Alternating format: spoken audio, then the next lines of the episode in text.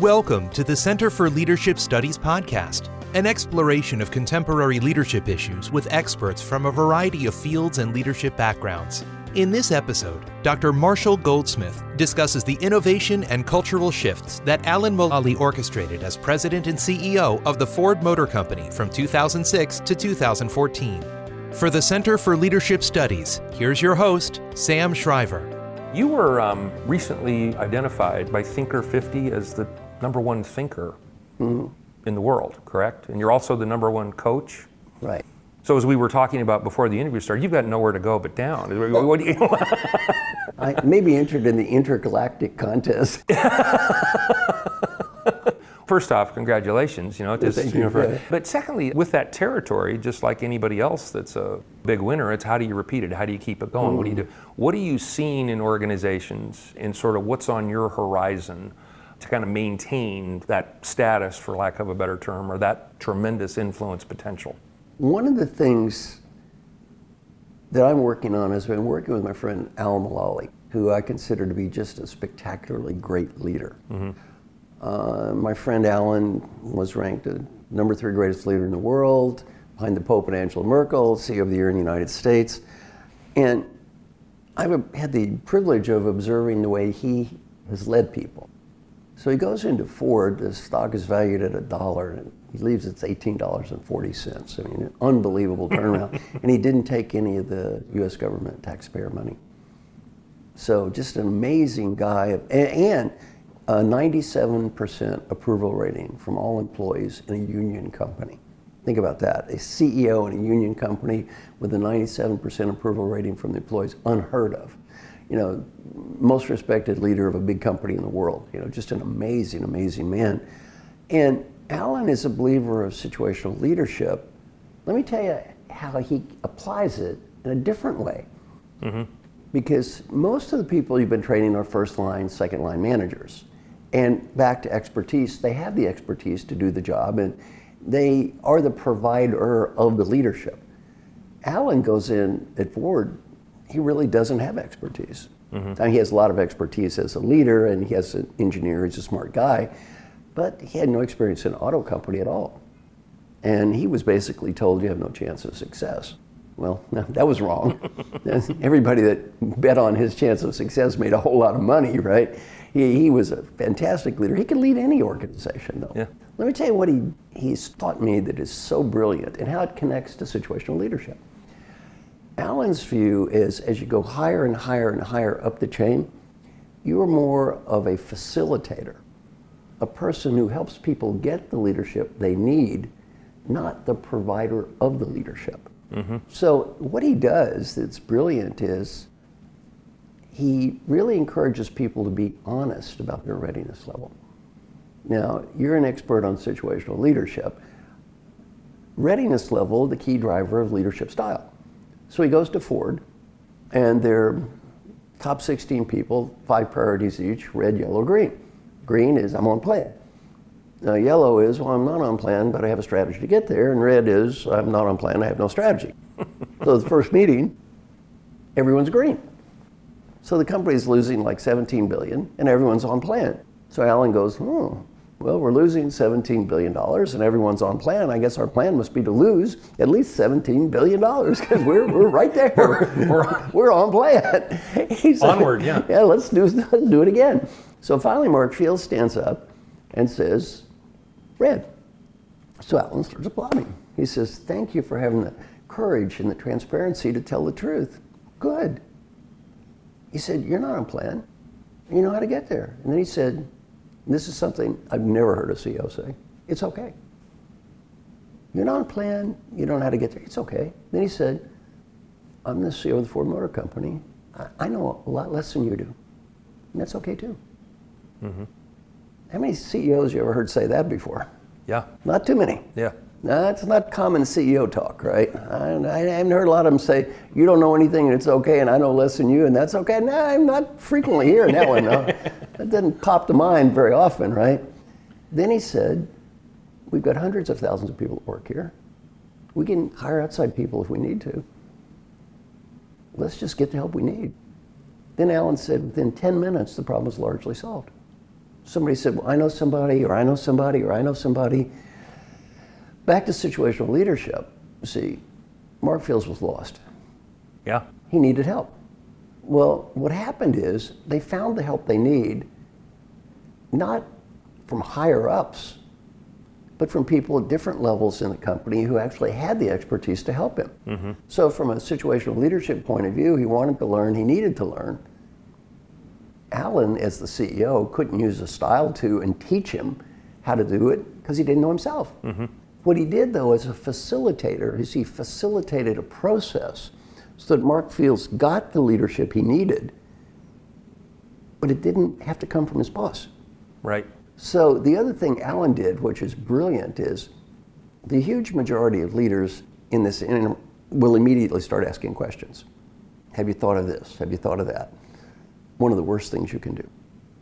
One of my coaching clients who retired a few years ago, J.P. Garnier, he was CEO of GlaxoSmithKline. Oh, yeah. I asked JP, what'd you learn about leadership as CEO of GlaxoSmithKline? He said, I learned a hard lesson. He said, my suggestions become orders. And I said, if they're smart, they're orders, and if they're stupid, they're orders, and if I want them to be orders, they're orders. If I don't want them to be orders, they're orders anyway. He said, my suggestions become orders. Well, I said, what'd you learn from me when I was your coach that helped you the most? He said, before I speak, breathe and ask myself, is it worth it? Is it worth it? Now let's go back to Alan and Mark Fields. Yeah. Mark Fields comes up and says, red. If Alan then would say, have you thought of this? There's a very high probability, you know what would have happened? Aye, aye, sir. Great idea. Great idea. The worst of all worlds. One, Alan knows a whole lot less than Mark Fields in this dialogue. So the idea is probably a bad idea. Two, Mark has no ownership. Mm-hmm. It's Alan's idea. He's the boss. He's the CEO. The CEO told me to do this, right? He- He's, he's, he's got no ownership. Well, the incredible discipline that Alan has, which I find amazing, is, and humility, is fight the urge to give people ideas if you don't know what you're talking about. Mm-hmm. Don't pretend to be an expert if you're not. And it's perfectly okay to say, I don't know. Mm-hmm. It's okay. And in fact, it's not only okay, it's much better. Because if you start throwing out ideas, then what happens is people just run around and do these things, and oftentimes they make no sense. And back to JP Garnier's comment suggestions become orders. Yeah. It's interesting because we at the Center for Leadership Studies, we have a model, we build programs around that model worldwide. Mm-hmm. It's a trademark copyrighted mm-hmm. framework. Mm-hmm. And we protect that. It sounds to me though, and I've heard many managers say this, executives, situational leadership, it changed the way I manage people. Yes. I went through the program and Right. that altered, as we Right. talk about leadership's an attempt to influence, it- Right. it, helped me parent. You know, Right. it helped me be, you know, coaching. It helped Yeah. me in all different kinds of things. But it almost sounds like what Alan did years later, after he had been through, a Mm-hmm. pro- is he was still applying Oh, yeah, the principles of. It's just kind of like, where are we? What are we doing? How do I What's put the this? readiness level?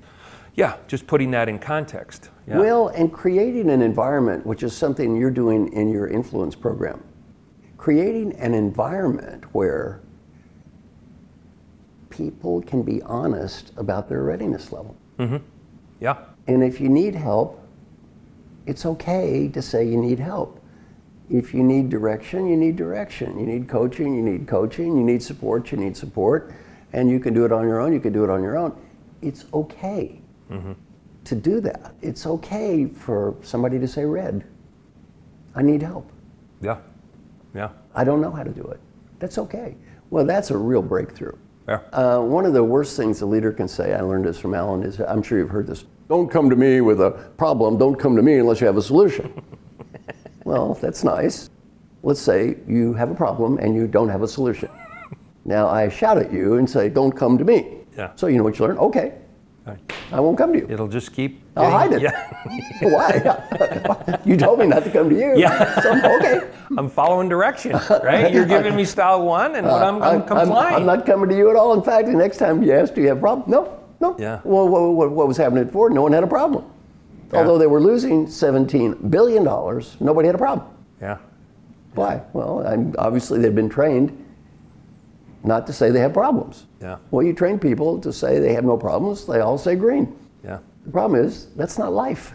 Yeah. Life is never all green. Far from it. And, and again, um, probably has something to do with the reason we're, we're here together today, but it, it's like the, the portions of the organization Mm-hmm. that we interact with on a day to day basis are drastically different.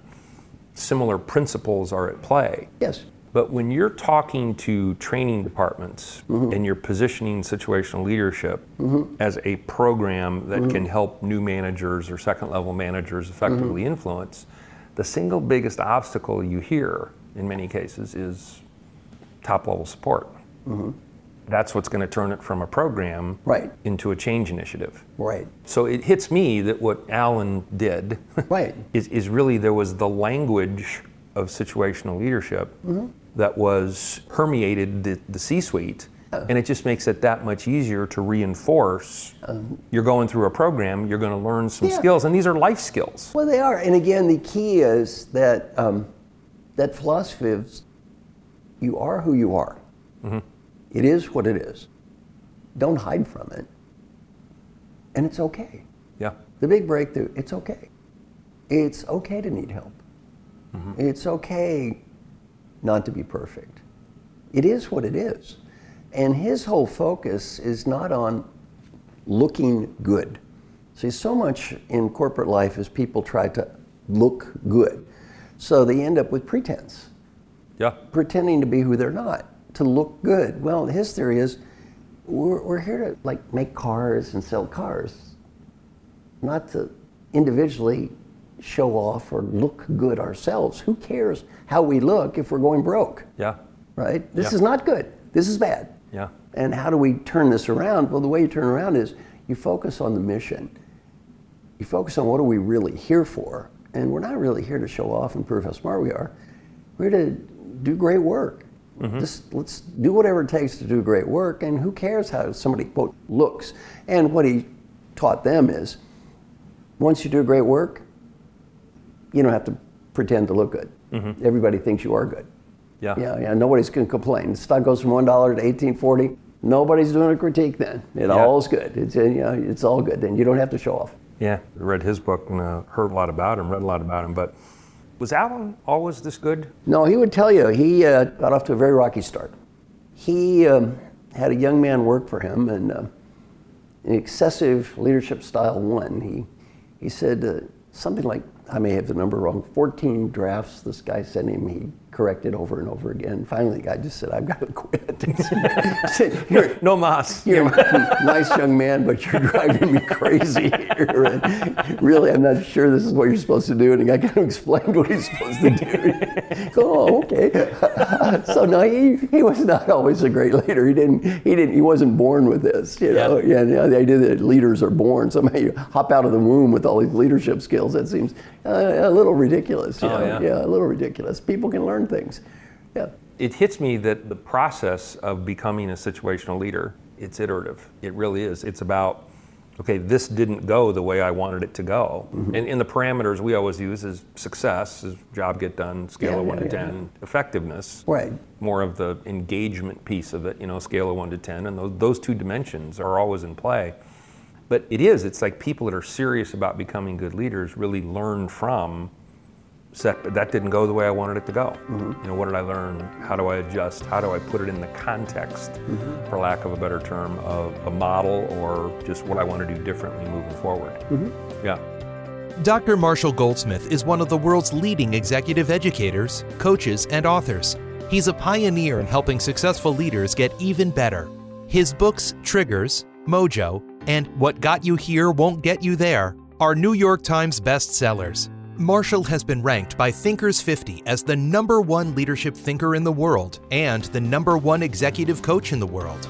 Thank you for listening to the Center for Leadership Studies podcast. Through its innovative leadership development programs, the Center for Leadership Studies has helped millions of individuals across the globe become more effective leaders and has helped thousands of organizations build more productive and engaged workforces. For additional information on our services and products, please visit situational.com or call 919 335 8763. The Center for Leadership Studies. the global home of situational leadership.